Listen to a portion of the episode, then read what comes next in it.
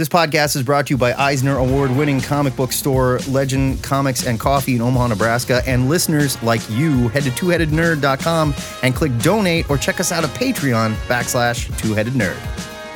Our story this week picks up where we left off last week.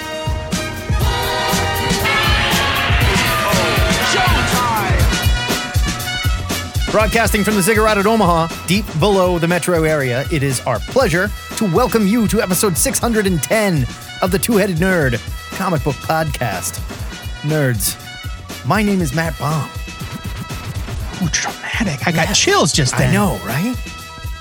I am the internet's Joe Patrick. It's new comic book day, so you'd better believe we're reviewing a whole pile of new comics from this and last week. After that, we'll wrap about our must read comic picks for next week, and then it's time for another THN Top 5, where we're counting down our top five alien political leaders in honor of President's Day. We got sick of the American presidents. Damn it. They're all Tired of American politics. It's one white ass group, let me tell you. Like, save for one dude, you know? it's all happening on this problematically patriotic post Mardi Gras Ash Wednesday edition of THN. So, hope your hangovers have subsided. And if you're Catholic, you rubbed a little bit of dirt on your head today because it's review time in the Ziggurat! This week's pile features doctors working in the shadows, cheating spouses, baby hellboys, miniature black holes, and of course, the triumphant return of Adam X. That's right, baby. Extreme. That's right. Matt, I can't like I just I've I've I've looked ahead at your review and I just can't believe it. you are leading the charge this week. Get us started. First, I want to talk about Casual Fling, number one from AWA, which is, sounds like an American Wrestling Association, but it's not. Artists, writers, and auteurs, is that it? Or- Artisans. Artisans, pardon me, even better. This was written by Jason Starr with art by Dalibor Talajic. The story follows Jennifer Ryan, a high paid attorney at a powerful law firm whose husband takes care of the kids. While her life seems to be perfect and money's not much of an issue, her marriage has become a little dull. And when she steps out for a one night stand with a mysterious masked man, she finds herself in a situation that is much more than she bargained for. Now, the solicitor of this book talks about torment at the hands of a lover that leaves destruction in his wake, but there really wasn't any hint of that here. Sure, the guy that she sleeps with calls her afterwards, and he does get her phone number from an assistant, which seems a little unbelievable to me these days, but I, it's what it is. The story almost comes off as this cautionary tale that hasn't quite become cautionary yet. The art is fine for this slice of life type story, but there was nothing that hooked me here at all. It, it wanted to be adult and creepy, but it didn't lean into the sex or the creepy part. And it really just comes off as like a moral dilemma that really wasn't that interesting. I don't know. I, it's it's got to be hard to tell a story like this because it is an action packed, it is very slice of life, and I'm sure it's going to get creepy. But there was nothing here that said, "Ooh, I got to stick around to see what's happening with that." I'm Giving it a skim it. I mean, to be fair, the last page definitely sets up some sinister intent I on mean, I- behalf of the lover. I guess, but it, like it wasn't even anything that like creepy or shocking. You know, it was just like, oh, that's that's what he did. Yeah, that's gross. I guess. yeah, Matt, that's creepy and shocking and also illegal. But shit like that happens all the time. I'm just saying that's your hook. Oh, okay. Sorry, I forgot that you're a jaded man of the world. no, I'm just uh, saying like that's your hook. Really, it's not like he you know murdered her or something. And like, ooh, creepy, gross. Yeah, What's going I on know. here? I guess we'll see. Uh, Spoiler I- alert. I did. He didn't murder her. okay. um. Yeah. I mean, I this didn't do anything for me. Uh, the Yeah. characters are all just like really broadly painted. Like yeah. she works too hard. And- Her husband's unsatisfied. Well, and they really reach for some stuff too, like where like the boss is like, "Look, I realize you got a family, but you're a lawyer and you need to be here." Like, no, come on, Right. Like, really? um, I, I did. I did like the art. I like Dalibor Talajic uh, quite a bit. Yeah. Um, but uh, yeah, I mean, other than other than looking pretty, it just it didn't really do anything with me. I'm Yeah. kind of like being generous to give it a skim it. And again, I'm not saying what dude did wasn't creepy and gross. I'm just saying it also wasn't That's enough. That's literally what you said. No, I'm saying it wasn't enough to hook me You in. said it wasn't that shocking. It wasn't creepy or gross enough to really hook me in. This is shit that, like, yeah, it's creepy and gross, but it happens on the internet all the time. So you needed it to be just like way more explicitly Something. disgusting. E- oh, Look, I'm just saying if you're going to do a book like this, either lean into the sex or lean into the creepy part. But without either, I'm not real interested. Meanwhile, at the Hall of Justice. Next up for me is Radiant. Well, first up for me is Radiant Black number one from Image. Take a serving of Spider Man, add a dash of Green Lantern, and a pinch of Power Rangers. And you not only have the extent of my cooking knowledge, but you also have Radiant Black, the new superhero series from writer Kyle Higgins and artist Marcelo Costa. You'd want to blend that and strain it because there's a lot of armor involved there. You know, you're not going to eat that. Yeah, so. yeah, you know. yeah. You get, it's probably going to need to steep for quite some yeah, time. yeah, yeah, Get that flavor out. Well, it's really Nathan the Burnett flavor. is a failed writer deep in debt and at the end of his rope. After moving back in to his parents' home, back in his hometown, his ultra supportive parents, by the way, Nathan goes out for a night on the town with his best friend, Marshall, where he discovers a mysterious object that looks kind of like a tiny black hole. What do you do? You touch it. yeah. Stick your hand in it. right? Just put your hand right in there. Uh, of course, it grants him vast uh, cosmic powers. to be fair, that is exactly what I would do. so, It's every superhero origin. Let's ever, not kid so, ourselves. yes. I mean, Yeah, the first course, thing I yes. do is like at least I gotta see. Ah, you know.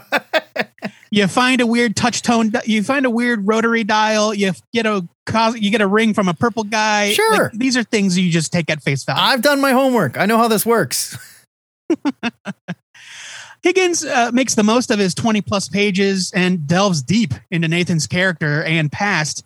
Uh, he does a great job making us care about Nathan and his struggle. Like he does more to help us get to know the main character than a lot of writers do in like an entire first story arc. Yeah, and you know why? Because he's not pushing it. He's not Yeah. doing anything weird. It's just like very relatable things. Oh, he's a guy. Try to be a writer. A lot of credit card debt. Everyone can relate to that. Okay, I have credit card debt. I get it. Yeah, that sucks. Moving back in with your Mhm. parents, that sucks. I get it. Right. Costa's art is great as well. It's dynamic with a bit of a a, a softer Ryan Ottley vibe. That's immediately what I thought of when I looked at it. Okay, yeah. Uh, Radiant Black number one is an exciting introduction to a new superhero tale. Uh, it frankly, it reminded me of the earliest days of Invincible, and you know, I'm not saying it's going to be the same kind of runaway success, but I'm hoping for the best for Kyle Higgins because he's a great writer, and I think this is a fun concept. I'm giving it a buy it. You know what? The the first time I read this, I wasn't blown away by it. And I don't know if I was in a mood or whatever, but I read it again today and I really did enjoy it. And I think I've gotten so used to such a slam bang hook introduction that I forgot that hey, you can also just write a really relatable character and funny dialogue Yeah. And believable parents and shit like that. And that can be really good too. He's not breaking any boundaries here. He's not doing anything new. There isn't anything grossly wild or strange about the origin. I mean, like, it is what it is, but it was just good. It was just really good. And I think that's It's what a solid superhero origin. story. yeah, I think that's what Higgins does. He's good at writing believable characters put in ridiculous situations. See any of his Mighty Morphin Power Rangers for perfect example. But yeah, this was really good. I'm giving it a buy it. My next review is Orcs. It's in all caps. Number one from Boom. This is written and drawn by Christine Larsen.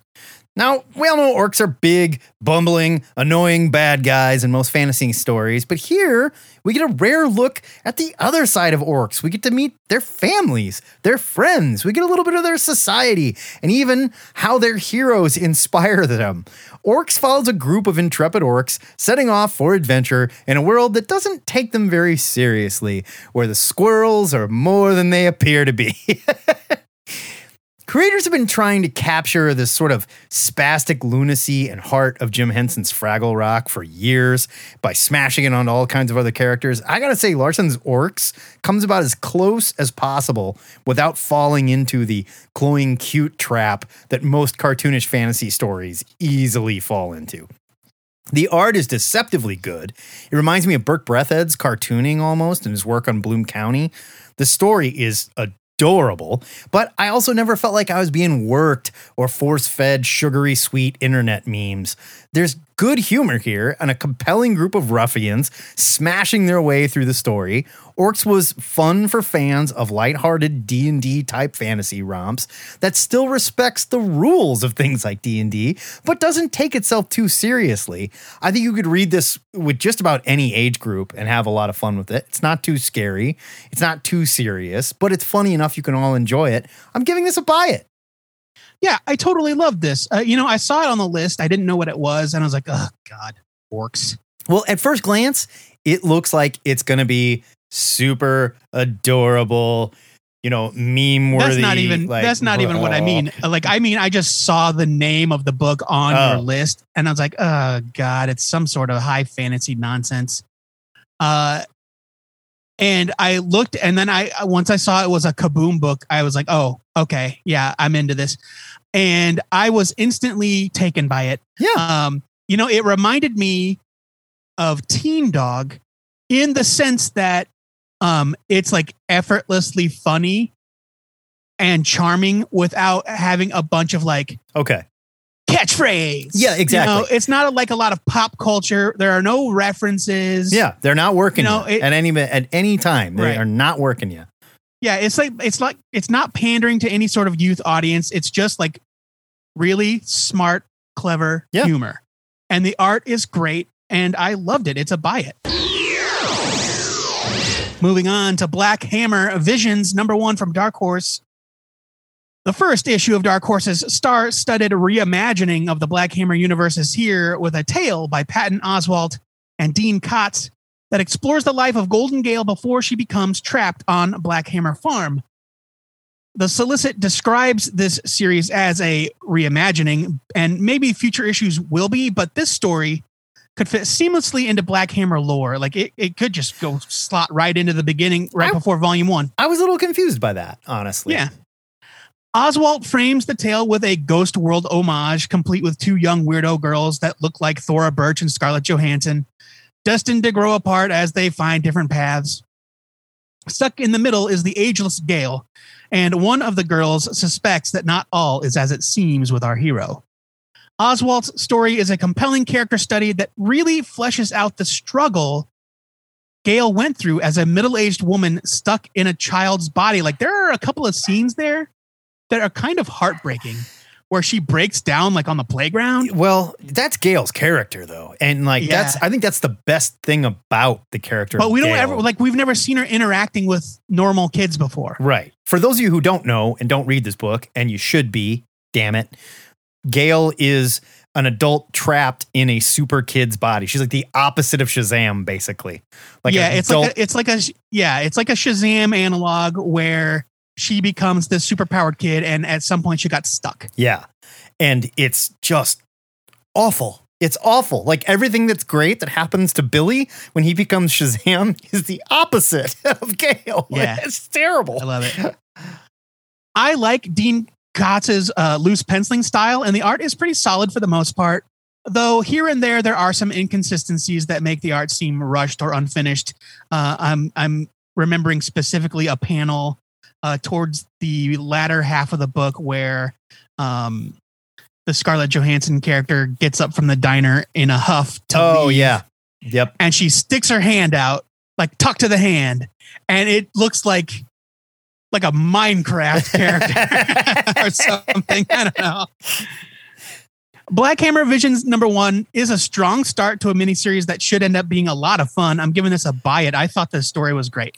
I thought the story was also great. I didn't get how this was a reimagining, and maybe that's just due to the fact that Black Hammer is such a weird universe as it is that like nothing you could reimagine is going to be as strange as what Jeff Lemire has already done with I it. mean, that's just solicit talk. So I mean, Right. I- it's probably best not to dwell on it. yeah, and it, and it could just be bad solicit talk, and this is just hey, here's some other stories by It's artists a- that a- aren't Jeff Lemire. Right. It's the it's the vision of Black Hammer by a writer that's not Jeff Lemire. Right. And it was great. I really liked Dean Kotz a lot.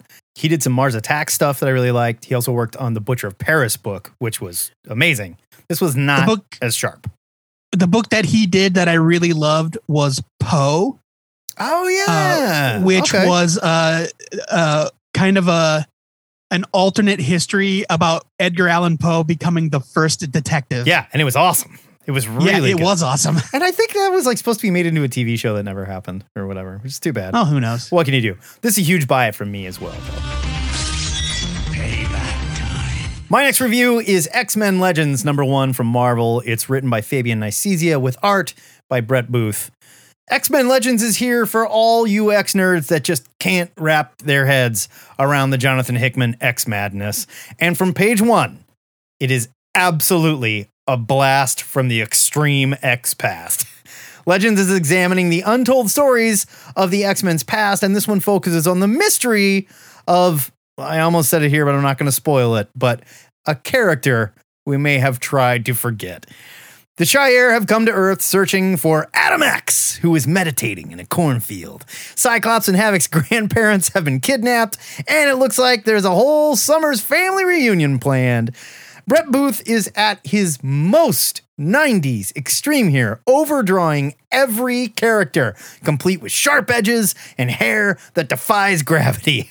The dialogue is just as extreme as the art, with moments of tough guy comedy splashed in with the hyper macho moments of ridiculous pose fighting. I can't say it wasn't fun though. And Brett Booth drew the living hell out of this story. Nicieza is writing like he was just pulled out of a 25 year coma. And while I don't care about Adam X at all, this was a fun read. And I am giving this a buy it. Tell me if I'm insane. If I'm insane, I will recant. But I put this down and went, God damn it. That was way more fun than I thought it was going to be.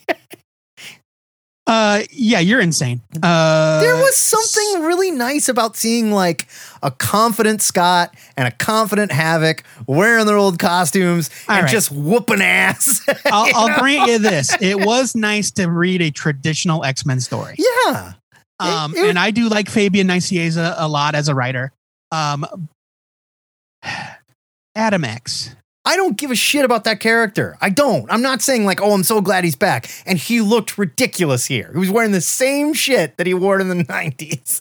But He is he is the Poochie of the X Men. oh yeah. Uh, I, I'm trying really hard not to spoil it because you were you didn't want to, but what Nicieza is doing here to make us care more about Adam X is one of the most ridiculous developments it really is. in X Men history. Okay, And think of the what time it- that this came out of and how ridiculous that time was. but what makes it worse is that is that the the it was either the, the back matter or the intro page insists that everything that happens in this book is in continuity. Yeah. I mean, he says this is what he had planned, and it just didn't pan out back in the day. So he's panning it out here, baby.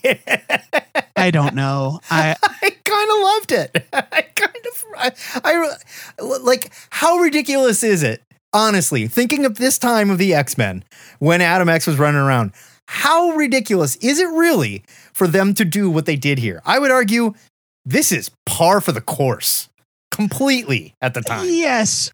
It's one thing to to read something through the lens of nostalgia, like to go back and read X Men number thirty nine, which they reference in this issue, Sure. Or um, uh, uh, the old cap, the old Captain Marvel miniseries from I- before Peter David took I over. love that they kept referencing that shit. That was so fun because it was also part of the throwback. It's like they made some poor jackass do the homework and cite stuff. I, I love it.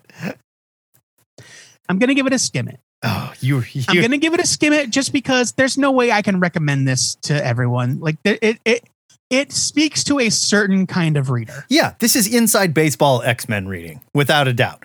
But if you're into that, goddamn, it was fun. it was just fun. Yeah, I, I just like I read it and I was like, okay, you know, what I guess. I- I- it's not that it was poorly executed. Like it No. was, it, it, it jumped right. It, it- it's like it stepped out of a time machine. Absolutely. But I just like, I, I find it really hard to care about that stuff a, as a new development in the modern day. Fair enough. I, like. Look, is Adam X going to pop up in the next like X of He's Swords show up on Krakoa. epilogue? Just you wait. No. I kind of doubt it. Yeah, yeah. My next review is of Immortal Hulk Flatline. It was a one shot from Marvel. Writer artist Declan Shalvey brings his immense talent to the latest Immortal Hulk one shot. This issue finds Bruce Banner waking up in a series of odd places following the Hulk's nighttime escapades. Uh, well, that sounds dirty, but you know what I mean. Eh. Uh, luckily, Hulk leaves Bruce close enough to get to his job as a dishwasher on time every morning. It's very considerate. While on the job, Bruce is confronted by an old mentor that takes him on a violent, gamma powered life lesson. First things first, this issue is absolutely gorgeous. Shalvey's art and coloring give this book a gamma colored shine. It's beautiful. The story, however, left me a little flat. When all was said and done, the big lesson is that Bruce and the Hulk are always connected. Yeah. No shit. I didn't Like, know didn't that. We already know that. Huh. I mean, it, it seems like a theme that's already been covered over and over by a number of writers in the past over the years. Still, Immortal Hulk Flatline was a decent read that was fun to look at, so I'm giving it a strong skin it. Yeah, I don't know. The the art was gorgeous, and I love the color palette. Like Declan Shalvey is an artist's artist. That dude is stupid, talented. But th- the story here, he just borrowed a bunch of stuff, like Bruce waking up places, and like after the Hulk did stuff, and like I having mean, that's the Hulk, though. yeah, having a dis. But I'm just saying, there's like nothing like really new here. He didn't really put a stamp on it. Introduced a new character that kind of came out of nowhere, and you could sort of see where that was going. Even, and that character was supposed to teach us a lesson, but didn't teach us anything new. I, I don't know. Like when all was said and done, this was pretty to look at, but it wasn't that much fun to read. I'm giving it. I'm giving it a plain old skim it. I think Declan Shalvey is a very talented artist. I think he could use a little help in the in the writing department. And it wasn't the dialogue or anything like that. No, It- no, it was just like The plot. the, the plot. It's weird because I read some other reviews after I wrote mine, and and a lot of them were fairly glowing. I, and I you know maybe they was just like maybe they saw something I didn't in the story, you know. But I just thought, I just thought that this this supposed profound yeah. revelation was nothing new. Well, that's just it. It comes off as it's trying to be this learning moment for you, the reader, and for Bruce Banner. We're both going to have an epiphany. But the epiphany that we have is just like, well, how long have I fucking known that? And like, and if Bruce doesn't know that by now, then what is Bruce even doing? So, Right. I don't know. I, I also I also was expecting the mentor to either be dead or a ghost or something right. the entire time. or his and dad. That was you know, it. or something. Yeah, I don't know. Next up for me is Young Hellboy, colon, The Hidden Land, number one from Dark Horse. It's written by Mike Mignola and Thomas Sniegoski with art by Craig Rousseau. Young Hellboy and his adopted father, Professor Bruttenholm, set out for adventure in South America, where they plan on investigating an ancient dig site, but their plans are interrupted when their plane crashes, leaving them on a mysterious island inhabited by monsters and one of Young Hellboy's heroes. Maybe it's the years of reading creepy, well paced, dark Hellboy stories that confused me here, but this young Hellboy tale came off as more of a Steven Spielberg story than Mike Mignola. The plot moves at a roller coaster pace. The, and the art by Craig Rousseau is much brighter than the creepy shadows that create the overwhelming darkness of most Hellboy stories. This was almost silly at times. And while I know they're trying to tell a more upbeat, fun, young Hellboy story, it really didn't work for me in the pacing. I'm giving this a skim it. And this is the first time I think I've given a Hellboy comic a skim it, maybe ever. But I just didn't love it. I don't know. It just kind of came off as silly to be silly, fun to be fun, and nothing really happened. There's like, there's a monster there, and there's another monster here, and an unexpected guest that you've never heard of. Like, okay, thanks. I don't know. Skim it. Eh, I think, man, what a grumpus. I just didn't love it. No, I thought this was great. It, it silly like that's young Hellboy, dude. That is what young Hellboy is. Like the first appearance of young Hellboy is about him eating pancakes, and the devil going, "Oh no, we've lost him forever." I don't disagree, but like there was other things in this that were trying to be kind of serious and Hellboy, like the character that was there to kill him for the church that was going to murder the kid and stuff. I mean, I'm not saying it didn't have regular Hellboy elements, but like the lightheartedness of it and the art for especially like I think it's totally fitting with young Hellboy. I thought this was a lot of fun. You didn't really you don't really need to know anything about Hellboy to enjoy it. I'm giving this a buy it. Our final review of the week goes to Shadow Doctor, number one from Aftershock. Writer Peter Calloway tells the real life story of his grandfather Nat, a black doctor in the 1930s whose mafia connections come back to haunt him throughout his life. Calloway, who's best known for his work in television, delivers the compelling story of a man finally confessing the truth about his past on his deathbed. After a youth spent running whiskey during Prohibition, Nat turns his life around to become a doctor. Unfortunately, the color of his skin makes finding a job impossible. Left with no choice, Nat returns to his old bootlegging boss, who just happens to have become the biggest crime lord of 1930s Chicago. It was the Whoops. 30s. It happens, you know? Yeah, oops, dang it. Uh, this was an absolutely riveting read, made better by the gorgeous art of Georges Jeanty and colorist Wancho with an exclamation point. I love that dude. Uh, uh, Jeanty is doing something different here. Like the art is much sketchier. Like it's just Yeah. like, like he's feeling out the drawing. You know, there's like multiple pencil. Uh, there's like multiple marks for every line. Like he's like he's building the drawing. Um, I I thought this was wonderful. This is a Shadow Doctor number one gets a huge buy it from me. I'm going to do a terrible job of this, but there was something we just reviewed not too long ago that Georges Jeanty drew that we did not love. And we looked at it and we're like, this was really weird art for Jeanty. But looking at this, I think he was developing this sort of new style. And I think he has hit on a new style and it looks so good because that dude is crazy talented. I, um, and I wish I could remember what it was that we didn't love that he did not too long ago.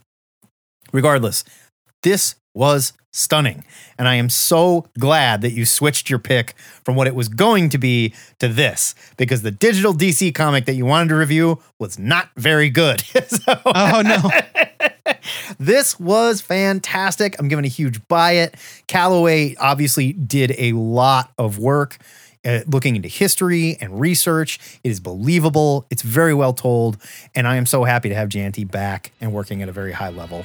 Huge buy for me.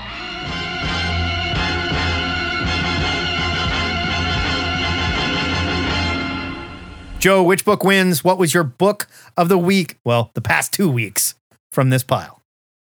uh, let me real quick glance back. It's not even close for me. Yeah. I didn't even have to think about it.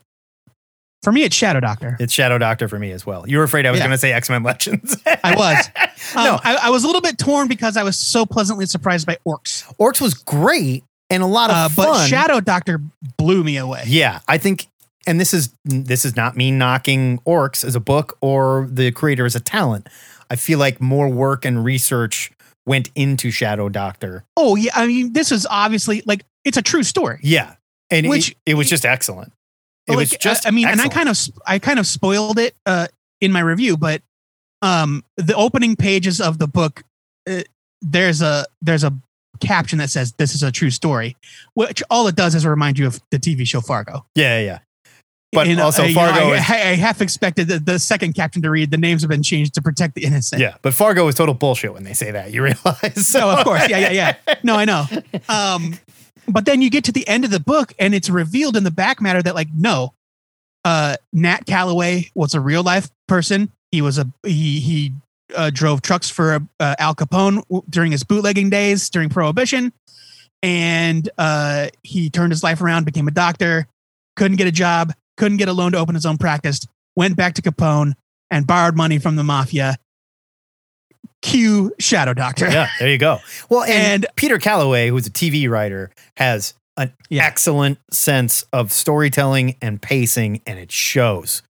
Like this Right. is just a storyboard for a TV show that we may or may not see on HBO Max if it doesn't go under after the Snyder dude, cut takes dude a wrote a couple shit. episodes of Legion, and I was like, I'm sold. I just suck. I just snuck that right in. Oh, sorry, I, I was talking. I, That's all right. I didn't hear you.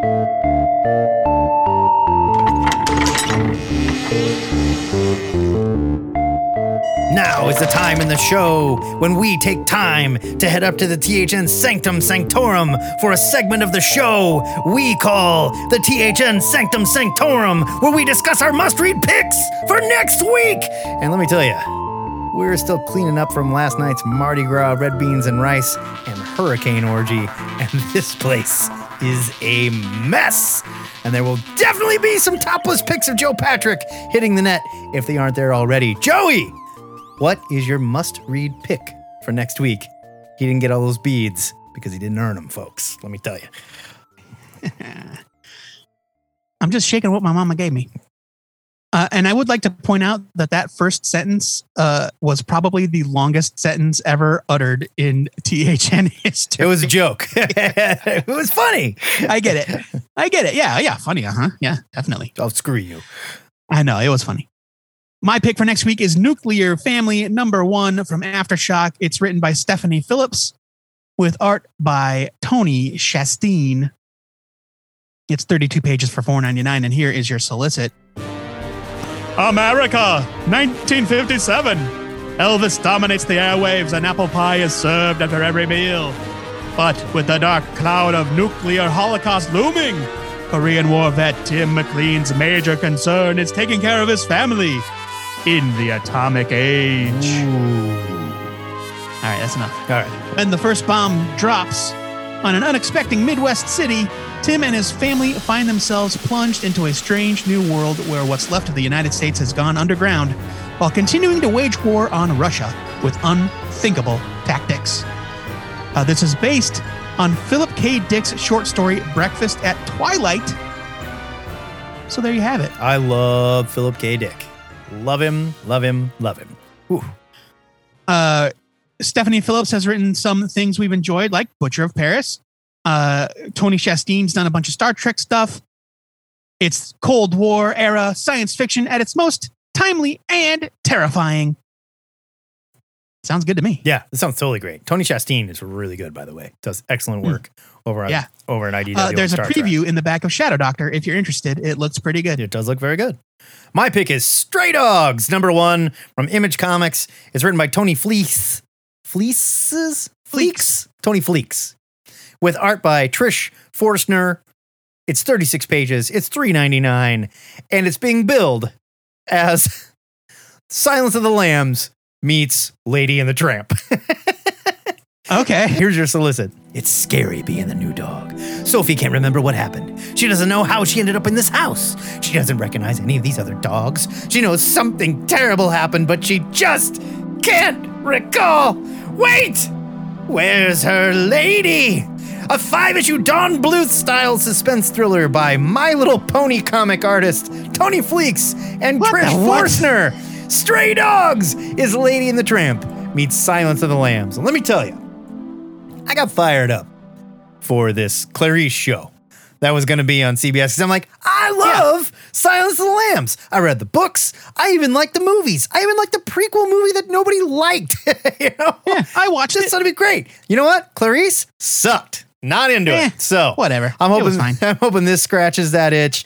Uh, and look, I love those old Don Bluth movies, and this Trish Forstner draws exactly perfectly in the style. This looks beautiful. I can't wait. And if Uh, they well, start, this this when they start killing this- dogs, like, oh, that's gonna get wild. this uh this solicit has me very interested uh and so i'm to say the least i'm very um eager to read it i don't know if excited's the right word I got to but- see where it goes. Uh, the art is amazing, though. The cartooning right. work in this, amazing. all right fair enough the THN trade of the week goes to Scene of the Crime trade paperback from Image Comics. It's 128 pages for 16.99. Uh, That- this was originally a Vertigo series. That's a steal, though. Let's just. I'm sorry. yeah, that it is a steal. It's back in print as a first ever trade paperback. It's a lost crime noir masterpiece, long out of print. Scene of the Crime was the first time Ed Brubaker and Michael Lark worked together before their acclaimed runs on Daredevil and Gotham Central, and it was inked by Sean Phillips, who also designed the book, this new book. This is back when Sean Phillips was just waiting for Michael Lark to die so he could step in there and start drawing. This is where it all began, with a hard hitting mystery story set in modern day Chinatown that garnered nominations for Best Miniseries and Best Writer in the 2000 Eisner Awards. It's got uh, behind the scenes art and stories and a new forward by Ed Brubaker, among many other extras. Apparently, it's all about the extras and we don't get much about the story. Uh, but Scene of the Crime is great. I can vouch for it. It's so good. I own this miniseries. It is in my private personal collection. I will never get rid of it. I love Michael Lark. I love Ed Brubaker. This was a fantastic book. And I can't remember even why I grabbed it off the shelf back in the day, other than I think Michael Lark had worked on Terminal City, and I loved Terminal City. That was Dean Motter. Oh, you're right. That was Dean Motter. I wonder what I'm thinking of. I'm drawing a blank now. But I picked it up just because I, I knew Michael Lark, and I didn't even know. Actually, 2000, I bet I knew Ed Brubaker already. Probably done some Batman stuff. Well, Hmm. yeah, he may have done some Batman stuff by then. Yeah, I'd have to look into it. I don't remember why I picked it up, but I loved it. Never part with it. Fantastic crime noir stuff. Kitties, you can find our complete review list every Wednesday on our Twitter and our Facebook if you want to read along with us. Speaking of reading along with us, the THN Book Club this month is reading Vision and Scarlet Witch, the trade paperback saga, Wanda and Vision from Uh, Marvel. point of order, I am, I apologize to you. Michael Lark did indeed draw Terminal City. okay, smoke it. Dean Motter did a different thing that also has city in the name, I think. Mr. X? Was that Dean Motter, right? Oh, Dean Motter, yeah, Mr. X. Mr. X, yeah. Oh no, wait. Dean Motter wrote Terminal City. Oh, okay. There we go. Michael Lark drew Terminal City. All right, then. We're both right. So There we there go. you have it. Regardless of that, join us. Read along with us. We're going to have a fun little book club discussion with some friends. We're going to have it right here on the show. We'll have the extended discussion on our Patreon. So go pick up Vision and Scarlet Witch, the saga of Wanda and the Vision. Read along with us. Do it at your local comic book store and pre order all your comics. Do it every week. Do it, you guys. It's the best way to help out. Do it. Do it.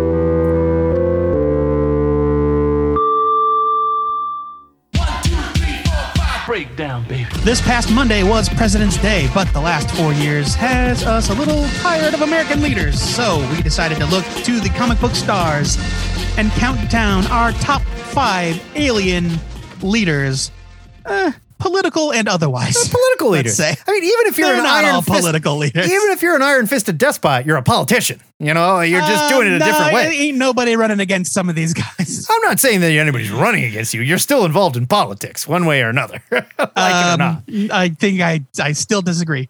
Uh, of course, we're also going to mention the stories that made us love them. Matt, let's start out with your number five. My number- Numero cinco, as they say. My number five goes to the best looking bird alien girl in the universe, Miss Lilandra Neramani, princess of the Shi'ar, who would be Majestrix. who would become Majestrix. But she's got this pesky sister that keeps chasing her out and trying to steal her power. That's how she hooked up with her main bald bro, Professor X. She was created by Chris Claremont and Dave Cockrum. Her, her first appearance was in Uncanny X Men 97 back in February 1976. I personally met Lilandra and fell in love with her in Uncanny X Men 180 way back in 1984 when I first started reading the X Men. And it like kind of shook me because Professor X, this is not to say that people in wheelchairs can't have, you know, fruitful relationships. But Professor X was like a nerdy dude in a wheelchair and bald head and everything. And he had this hot bird girlfriend. hey, Matt, some uh, some relationships aren't about the physical. It's true. It's true. And uh ah, man, I loved her. She was crazy. The X-Men were involved in all manner of interstellar bullshit at the time. She was ousted by her people, but like the Imperial Guard still secretly like loved her and wanted her back, but they couldn't do anything because like they were in charge and they have to work under the new person that's running shit, you know. It has to be like what FEMA felt like in the Trump administration. you know? Lilandra Neramani, my number five. Joe Patrick. My number five is an iron fisted yellow dictator. His name is Mongul. He first appeared in DC Comics Presents number 27, November 1980. He is the ruler of the planet-sized battle station War World. He commands a vast army of intergalactic conquerors. He goes around and forces people to fight in gladiator battles. He is overall a big ol' badass. He is responsible, partially responsible, for the destruction of Coast City in the 90s, which led to uh, Hal Jordan's long and torturous decline into supervillainy and uh, subsequent resurrection as a Green Lantern by Geoff Johns. Uh, I just I think Mongul is super fun to read about. He's just this big yellow jerk. Yeah, serious And, rage like- issues. like Yeah, yeah, you know, intense just like- rage issues. And he gives Superman a run for his money. So you know, every time he shows up, it's going to be at least an interesting time. Uh, my recommended reading for Mongul is Superman Annual Number Ten, which is a very famous Alan Moore story called "For the Man Who Has Everything." Ooh, yeah, that is a good one. uh, Superman goes to the Fortress of Solitude uh, uh, on his birthday, and he finds a gift there that he thinks is from his friends. Uh, it's an alien plant uh, that subsequently uh, leaches onto his body and puts him in a vegetative state where he uh, fantasizes a life where Krypton never exploded and he never came to Earth. Yeah, like feeds off your dreams. Like, ooh, Yeah, right. Uh, and it's just like if you get trapped by the Black Mercy, you are likely trapped forever. And it was all a trap by Mongul. And it's just a great, great uh, story by Alan Moore with beautiful art by Dave Gibbons. Superman It's got a died, ton of and we never saw him again. That was it. Mongo. yeah, no, never heard from either one it. of those guys again. Yeah, Uh, it's got some really fun moments, like when uh, Superman snaps out of it and he realizes that the entire, like, he thinks he's lived an entire lifetime. He, his parents were alive. He had a wife. He had a son. And when he realizes it was all fake, he gets angrier, probably than Superman had ever been depicted at that time in comics. and now you're saying, now hold on, Joe Patrick. Superman does have a wife and a son. What are you talking about? This is way before all that. it's different way Superman. before. This is Superman was a swinging bachelor. very different Superman. uh, there's a, there's also a uh, there's also a fun scene where um uh something I don't ex- remember exactly what happens, but um Batman catches uh, Robin uh, eyeballing Wonder Woman, and he says, "Think clean thoughts, chum," which is a classic line. Uh, yeah, Mongul is my number five. My number four goes to Annihilus, ruler of the negative zone. His first appearance was Fantastic Four Annual number six back in 1968. He was created by Stan Lee and Jack Kirby. And whenever you see that, you can basically say, oh, you mean he was created by Jack Kirby? Got it. Annihilus is the leader of the negative zone because he has the cosmic control rod. There's no elections, there's no fighting about shit.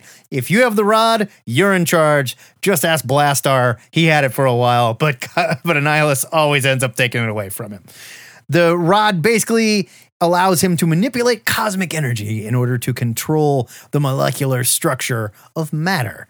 Now, what you may not know about Annihilus, he's a big, scary looking fanged bug thing with wings, but that's just armor. There's actually a little bug inside Annihilus Teeny tiny little bug. that drives this armor around. and he's a really, really mad little bug. he hates the Fantastic Four. He's been a thorn in their side forever. Now, I admit I was aware of Annihilus for a very long time. Never really cared about the character until I read Annihilation from Marvel. Early 2000s, or probably mid 2000s, I guess. I'd have to look it up exactly. Uh, it's yeah, yeah. I mean, I think you're not too far off. It is far and away some of the best cosmic Marvel storytelling. Dan Abnett, Andy Lanning wrote it. Annihilation is available in like three big books that contains the whole story. It was sort of the rebirth of the Guardians of the Galaxy before the movie and everything.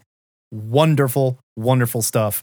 And they established Annihilus as one of the scariest cosmic villains in the Marvel universe. I love him. Uh, Jonathan Hickman also does some really fun things with Annihilus in his uh, Fantastic Four and FF. Oh, yeah, that's true. Absolutely. uh, where with all the stuff with Johnny Storm and Yeah. yeah, ah, so good, so good. Annihilus almost made my list, but then I remembered my number four, R.J. Brand. the richest man in the galaxy. Oh man. well, he, to, okay, to be fair, he's one of the richest men in the galaxy. Uh, RJ Brand is the benefactor of the Legion of Superheroes. In their first appearance, uh, Cosmic Boy, Saturn Girl, and Lightning Lad found themselves on the same transport ship with RJ Brand when they discovered a plot against his life and they teamed up to save him. As a result, the Legion was born and they never had to pay another bill in their lives. There you go. Not true, but still. Um, so, depending on the continuity you're looking at, RJ Brand uh, is the president of the United uh, United Planets in the 31st century. So he is also, uh, if you look him up on like Comic Vine or whatever, under abilities, uh, one of his abilities is uh, insanely rich. Like that's a quote, insanely rich. And uh, yeah, he so he's president of the United Planets. Uh, something fun that was revealed uh, way into his history. Oh, I, I guess I should say that he first appeared in Adventure Comics number 350, which is the issue that retold the formation of the Legion of Superheroes. Uh, but something that was revealed much, much later, uh, not until like the uh, late 70s, early 80s, RJ Brand is secretly a Durlan. If you don't know what a Durlan is, uh, a Durlan is the uh, the same race as uh, Chameleon Boy. Oh. They are a race of shapeshifters. And so he is not at all human. I knew this would go back Uh, some dumb Legion of Heroes shit. Yeah. Uh, it's just that he had been uh, he had been stuck in human form for years, and he just found out. He just found, you know, I kind of like it. I'm happy living this life. Uh, and he is the father of Chameleon Boy, the Legionnaire. Another thing that they revealed or that they hinted at later on, uh, there was a, a mini series in the 80s. It was one of the uh, first post crisis DC events. It was like the third year post crisis. It was called Invasion with an exclamation point. And in that miniseries, they introduced the uh, the present day Legion that was more like a police force, the L period, E period. You know what I mean? oh, like the science police. No, no, you know, like Legion 89, Legion Oh, you know, gotcha, L gotcha, period, gotcha. E period, Okay. G period. Um, and one of the characters was called the Durlan. And it was strongly hinted that the Durlan was RJ Brand. So not only is he an alien from a shape shifting race, but he's also a thousand years old. And I don't know if he got slingshotted into the future or if he's just that old. I, I don't know the story. Uh, recommended reading for RJ Brand. Unfortunately, Legion trades from that era are very spotty. Yeah. But right around. Legion of Superheroes number 300 ish. Um, uh, maybe a little bit before that. Uh, 301 specifically is the issue where um, he speaks to uh, he speaks to his son Chameleon Boy and says, "You know what? I'm happy living life as a human. I'm just going to stay that way." Um, but yeah, RJ Brand, he's just he like he looks like a jolly old grandpa. I, I just love him. My number three goes to the Magus, the ruler of the Technarchy. His first appearance was New Mutants, volume number one, number 18, back in 1984. Created by Chris Claremont and Bill Sienkiewicz, he was Warlock's dad. And if you don't know who Warlock is, because Warlock isn't around a lot anymore, back in the day, New Mutants, Warlock was an alien, living, sentient robot Techno organic is, is what they call he was it. a techno-organic being, if you will, that could change his form, shape change. He was black with a bunch of yellow circuitry, had crazy hair. He was super tall. he could turn into vehicles they could ride and stuff like that. And he was the sweetest little techno-organic robot in the universe. Well, it just so happens he was sort of the runt of the litter and an accident. And from his home on his home planet where he's from, his dad is the king of the Technarchy. And how do you become the king of the Technarchy? You kill the king of the Technarchy, is what your son is supposed to do. But Warlock, he was too sweet. So he took off, went to Earth. Dad followed him about a month later on a meteor and showed up to cause some serious headaches for the New Mutants at the time. And I was reading New Mutants. I fell in love with this whole idea. I loved the character of Warlock. I loved how scary his dad was. And they realized, like, we have to kill his dad. He's so dangerous that we have to do it. And dad's like, yes, do it. Do your job. Become me. That's all I want is for you to kill me and become me. And they have to figure out a way to get around that. I highly suggest starting with that first storyline. I mean, if you want to start with New Mutants number one to get the background of Warlock, you can. But there's a three issue series that starts with 18 that follows Warlock and the Magus, and it is so good. It's so wonderful. And this is Chris Claremont and Bill Sienkiewicz, who is his art is out of control, insane at the time. And oh my God, did he make this character look terrifying? Loved it. My number three goes to Odin, the All Father of Asgard from Marvel Comics. Uh, the character was first mentioned in Journey into Mystery number 85. Then he made his first appearance in number 86. Uh, obviously, heavily adapted by Stan Lee and Jack Kirby from Norse mythology, like all of the Asgardian characters, and then tweaked into a superhero, a superhero form. Um, Odin is the ruler of Asgard. Uh, you, you know, usually not currently, but uh, he possesses vast uh, cosmic abilities called the Odin power. Uh, the only catch is that sometimes he has to take a nap. He has to take a long nap called the Odin sleep. It's not easy. And you, being, you know, a, being a king of it- gods, that's not it easy. ain't easy. Come It ain't easy being Odin. No, it is not. Um, and yeah, he's just like this vastly powerful, um, mo- benevolent uh, ruler of this uh, cosmic paradise that just so happens to, uh, you know, have lots and lots of enemies. Sure. Uh, fa- very famously portrayed by Anthony Hopkins in the Marvel Cinematic Universe. Uh, my first exposure to Odin came from Thor number 190. Uh, I was just a very young pup when I read this. Thor 190 came out in 1971, so I was not even alive when it came out.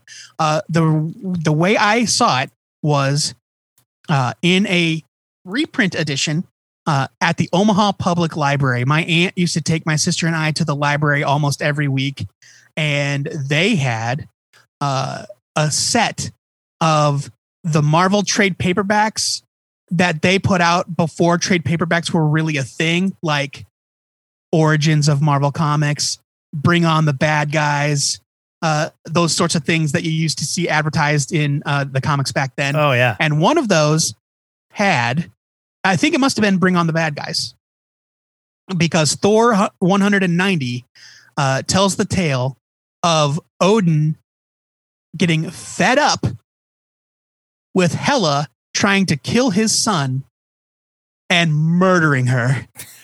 yeah, that's right. Odin straight up kills the goddess of death. Well, he's not going to put up with that shit. I get it. I mean, come on. You'd think, and now you'd think, hey, not so bad, right? But what they quickly discover is that without death, life is running rampant, which means bugs overrunning everything. bugs and plant life overrunning everything. Every a pet population ever explosion. killed. Uh, like uh, life unabated is a disaster. sure. Like you have to have death, and that's the harsh lesson that they learn. There you go. And so Odin is forced to resurrect Hela. And he's like, "Jum, you're on thin fucking ice, lady. It's an awkward conversation. I'm yeah, sure. Like, but yeah, Hey. but of course, sorry about that killing you thing. Uh, no, no. He's just like, yeah, I'm not. Yeah. And and of course, she still wants to kill Thor, but Lady Sif steps in. She's like, chill out, lady. Yeah. Uh, and so when I read this, this would have been like the early '80s. It just like freaked my bean. I was like, what the what the what? and uh, yeah, so that's how a young Joe Patrick learned uh, about the importance of life and death. There you go. Thanks, Odin. All of life's mysteries are answered in the pages of comic books. I've said that for Absolutely. years. That's I've where I that learned for most of my vocabulary. My number two goes to the Kree Supreme Intelligence. It first appeared in That's a good one. Fantastic Four, number 65, back in 1967. Again, created by Stan Lee and Jack Kirby. So just go ahead and call it Jack Kirby. I first encountered the Supreme Intelligence in the pages of Silver Surfer number 10 from 1988. This is when Steve Englehart was writing it and uh, Walt Simonson drew the issue. I picked it up because there was no Walt Simonson issue of Thor that week at the Kwik Shop, but there was the Silver Surfer issue that he drew. And I was like, yeah, fuck it. I'll check it out. I like Walt Simonson. And the idea of the Kree, like they didn't spell it out here. He just guest starred here in this story. But I looked into like what this was because it was so crazy. And the idea behind the Kree Supreme Intelligence is basically the Kree were scared when the Skrulls created the Cosmic Cube and they're like, we need a weapon of our own. We need a weapon of our own or we're to get just rolled over. So they combined all the intelligences of their most brilliant scientists into one living supercomputer with a bunch of eyes and a bunch of faces that lives in like a giant green blob in a Well, big he's just got one face. He's container. got one face, but he's got a lot of little tentacles. well, it's got a bunch of his head. eyes too. He's crazy looking. No, he's got two eyes. He's got four eyes and like Oh, four eyes. Yeah. But he still only has one face. I guess, but he's got like weird bridges on his nose and stuff, and like all these tentacles coming out of him that are plugging into crackling energy. And they basically give birth to their leader. They make this thing and then they go, Tell us what to do. and it becomes this machine that leads their entire race. It is so cool. And like Ronan the accuser basically like prays to it and it's just like tell me what to do and I'll go do it. And it serves only to further the Kree. Now, I would love to tell you that there is some fantastic story that I read about the Supreme Intelligence that I you think you should read. But Operation Galactic Storm. yeah, like I, I don't have it. I'm sorry. It's just always been kind of Maximum security. it's always been kind of a background character that I just love. I just think is a kick ass cosmic character. And I love the idea that the Kree basically created their own god, which feeds into their own ego as to why they should just be in charge of everything and take over the universe because we're just so much smarter than everybody else. We're so smart, we made our god. That's so cool. I love it. My number two goes to none other than Lex Luthor. His first appearance, historically, is Action Comics number 23 from April 1940. He was created by uh, Jerry Siegel and Joe Shuster.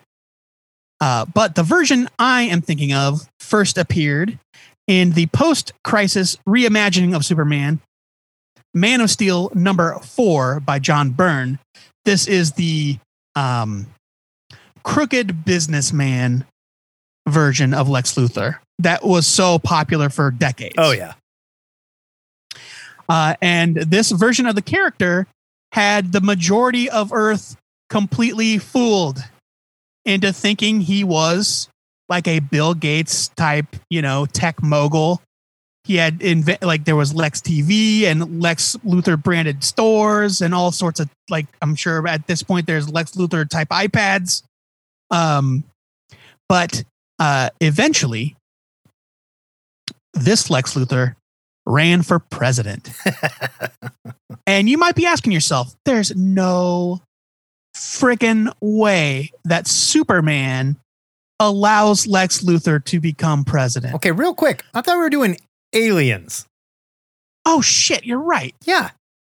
God damn it. Yeah, you you shot down my idea of doing presidents. No, no, no, no. Sorry. I totally spaced it and just went with a comic book president. Fuck.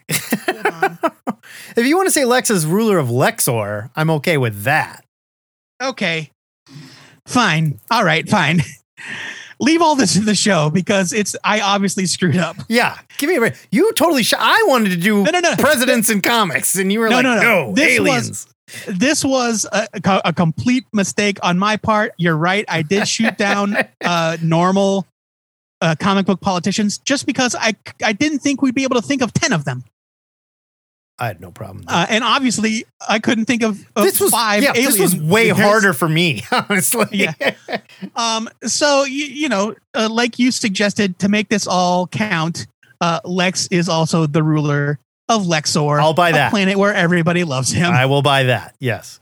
My favorite thing about Lexor is the aliens that live there changed their name. They're like, we are no longer whatever we used to be called. We're Lexorians now. Yeah, right. they loved him so much they changed the name of their race. in the in the version, uh, the pre-crisis version that I mentioned when we reviewed that comic, uh, like there was none of this like comedic, like oh Lex screwed up. You know, he created a race of killer robots, and Right. that was a bad idea Right. to base econ- an economy on. Uh, like no, he was like legitimately a kind and benevolent ruler Yeah. of Lexor. he just saved them. Yeah, right. And uh yeah. And uh so I mean my recommended reading is the Superman President Lex trade paperback. Sorry. You Um but hey, uh the recent future state Superman versus Imperious Lex. It was great. It was awesome by Mark Russell and Steve Pugh. Okay, before we waste any time here, so we're both in our number one. And It's we seem to always line up with our number one. So let's count to three and just say our number one out loud together and Okay. see if it's what I think it is. One, Okay. two, three, dark side. Darkseid. Ah, I knew it. it's absolutely Darkseid. It has to be though, right? It has to be. Of course, yes. He's like DC's Thanos, but he's actually in charge of shit. Where Thanos really isn't in charge of anything. He's just a bad guy. Yeah, no. Thanos is like always the bridesmaid, never the bride. Yeah, yeah. Thanos is just like, but he was busy doing a different thing. Darkseid like rules over a whole world, a group of new gods. Like the old gods fell in Ragnarok, the new gods were born. High Father was the good guy. Darkseid was the bad guy. Yeah, yeah. Like the planet, the planet of the gods was like split into two: one happy, shiny place, one dark and awful place. Apokolips. Yeah, and uh, yeah, it's uh, so yeah. Darkseid uh, first uh, made a cameo appearance in Superman's pal Jimmy Olsen number one hundred and thirty four in November nineteen seventy. Uh, uh, uh, once again, Jack Kirby, baby. oh yeah. Uh, he was fully introduced in Forever People number one from 1971. Also, again, Jack Kirby. Uh, Darkseid is the ruler of Apokolips, uh, a fictional hellscape. Uh, it is a, a planet of molten metal and gi- giant fire pits and, uh, you know, uh, slave pits and poverty and hunger. and Parademons and yeah. yeah, it, it's uh, it's basically the worst place you'd ever want to go. Uh, Darkseid rules it with an iron fist. You'd think that would be enough. No, of course it's not. He is constantly in search of the anti-life equation, Sure. uh, which seems like a really bad idea. But okay, now correct me if I'm wrong about this. And I have not read near as much Darkseid stuff as you have. I fell in love with Darkseid during Grant Morrison's JLA run when he wrote Rock of Ages, That Where- was my recommended reading as well. where like Darkseid basically rewrote reality and was No, wait, is that no, no, no? Um, it was Lex Luthor actually. Oh, that's right. And because of what Lex Luthor did, Darkseid Yeah. ruled everything. And it was yes, just like Lex Lex Luthor had the Philosopher's Stone, yes. uh, which was actually uh, the Worlogog, uh, which is uh, another Whoops. Jack Kirby. it's it's basically like a device of near infinite power. It is Right. you know, like it's something that Metron takes care of. It's what uh, gave the android Hourman his powers. Um, but yeah, so Lex Luthor uses it to basically defeat the Justice League, and because of what he does, history is changed, and Darkseid shows up and conquers the Earth. Yeah, and just like runs everything. There's like posters Yeah. that just say Darkseid is on the yeah, like he basically is so in the process of turning it into a junior Apokolips. They're so cool. Guy that's doing his job. Like, is he bad? Yes. But he's Um, bad because he has to balance Highfather. That's his job. And like you see Darkseid No. like dealing with Highfather at times where like they trade each other's sons and shit because that's part of the deal. No, that And, like- was to maintain peace. That was a peace treaty, not like a balanced. Like I guess, No. but like No, no, no. You, listen, you are wrong here. Basically, what you're saying is that Darkseid made the trains run on time.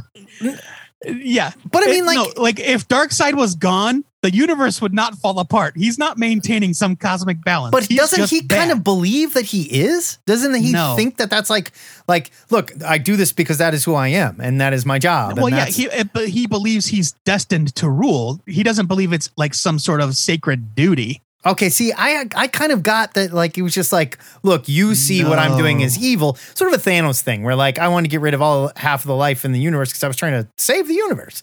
But whereas Darkseid's yeah, but in the comics, he was trying to impress a girl. uh, well, a dead girl, I guess. I just always thought like Darkseid's like, hey, I'm a businessman and being bad is my business, and that's just how it works. I'm not into like your ideas of morality or superheroics, or whatever. Like I have a job Yeah. to do, and I'm doing my job. So No, fuck off, no. Superman. That that is not Darkseid's motivation is to conquer, not to like provide some sort of counterbalance. Huh. Like, like if there was no Darkseid, things would be hunky dory. Fair enough. But you know, Jack Kirby understood that things aren't supposed to be hunky dory. They're supposed to be good and bad, I guess. Well, yeah, yes, okay, yes. Uh, I mean, but okay, look, that's a fallacy. Like the idea, like to, like, to understand good, there must also be evil. No, no. yeah, but like If High it's Father, good, if it's good, it's good. but like the High Father even says crap like that all the time. So You don't have to get smallpox just to appreciate the times that you don't have smallpox. no, but it might help you appreciate those times. Is what I don't saying. think so. I love Darkseid though. He's ridiculous. He's the ultimate cosmic despot, if you will. Yeah. You know, he drives a giant flaming planet around. it's, it's great. number, number one with a bullet, dark He's side. got a bunch of like evil, stupid henchmen like Granny Goodness and shit. Like, oh, I Glorious. Godfrey, Oh, uh, so great. Steppenwolf, um, uh, Vermin Vundabar. Like they're all, they've all got like weird. Like what the hell? Why Yeah. does he sound German? because this is Jack Kirby unleashed when he came to DC. That's why. So there's our top five. And of course, we want to hear about your favorite galactic despots this week on cover to cover. So hit us up. Let's talk about this top five. Let's talk about your favorites. Let's talk about real strong men that don't have to worry about impeachment. Guys like guys that can grab a cosmic rod and just rule. Okay. Uh, you know, I'm really never going to hear the end of me uh, picking an Earth president after insisting we do alien no, you fought me on that, you jackass. I know. I've. It's a total. It's my fault. 100. percent I goofed. Excelsior! Oh, That is it for THN 610. And next week, the Cosmic Long Box returns. I don't know if you noticed, but there has been a cold snap that covered the entirety of the United States and I believe it's called a polar vortex. and knocked power out in most of the South. So we are talking about characters with cold powers. It is the dog days of winter. We're all sick of it, but too bad because we're reviewing cold characters next week in the Cosmic Long Box. Joe Patrick, tell these kids about the question of the week that they can discuss this week. Week, I'll tell you what. I'm taking a road trip to Punxsutawney and I'm murdering that fucking brow dog. Yeah, he really fucked shit up for everybody this year, didn't he? Like, he has really ruined my month. This week's question, we're still feeling very amorous here in the Ziggurat. It was submitted by Ryan Hebrews Mount, and he wants to talk love stories. That's your favorite comic book love stories and storylines from the wide world of uh, Marvel, DC, independent, whatever. Yeah, comic book couples counts too. We just talked about comic couples on the Cosmic Long Box last time. We didn't have the cover to cover, so let's talk about it this week. Hit us up. Yeah. Now, uh, we we do still need question of the week suggestions, uh, so please hit me up on email, uh, Twitter, the forums, Facebook, whatever. Cover to Cover is back every Saturday at 11 Central Time, live on the Facebook page. So call us at 402 819 4894 or shoot an email with an MP3 of your answer to twoheadednerd at gmail.com. You could be internet famous. Uh, please, if you send in a voice, uh, if you send an, M- an MP3 or leave a voicemail, please keep it to two minutes or less. Uh, we need to share the air. There's lots of people that call in live. Be sure to check our Facebook for updates on the news stories we want to rap about. And of course, we want to hear your thoughts on everything from this episode. If you're new to this show and you're all ready to give it up for Lent, I assure you it's only because you haven't heard enough. The good news is You can hear the entire run of THN in our digital longbox archive over at twoheadednerd.com. But hosting that many episodes, it ain't cheap. So you want to thank donors like our newest patron, Micah McGaffin. How long have we known that guy and he just started paying us to be our friend? Come on. Well, Micah was a former patron. He had Okay. to go away for a while. right. Now he's back. That's so fair. thank you, Micah. It's fair. Before we go, our weekly shout out goes to Kickley, an artist Matt follows on Instagram and Twitter.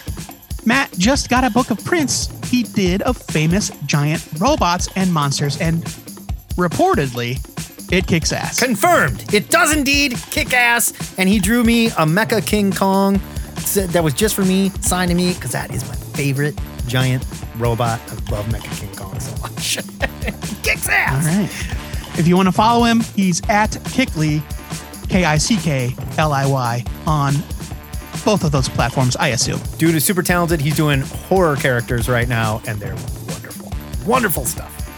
Until next time, true believers, remember to pre order your comics or your retailer might just kickly you straight in the crotch. This is the Two Headed Nerd signing off.